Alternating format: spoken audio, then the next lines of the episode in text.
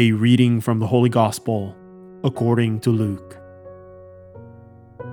Jesus said to his disciples, "Suppose one of you has a friend to whom he goes at midnight and says, 'Friend, lend me three loaves of bread, for a friend of mine has arrived at my house from a journey and I have nothing to offer him.' And he says in reply from within, 'Do not bother me. The door has already been locked and my children and I are already in bed. I cannot get up to give you anything.' I tell you, if he does not get up to give him the loaves because of their friendship, he will get up to give him whatever he needs because of his persistence. And I tell you, ask and you will receive, seek and you will find, knock and the door will be opened to you.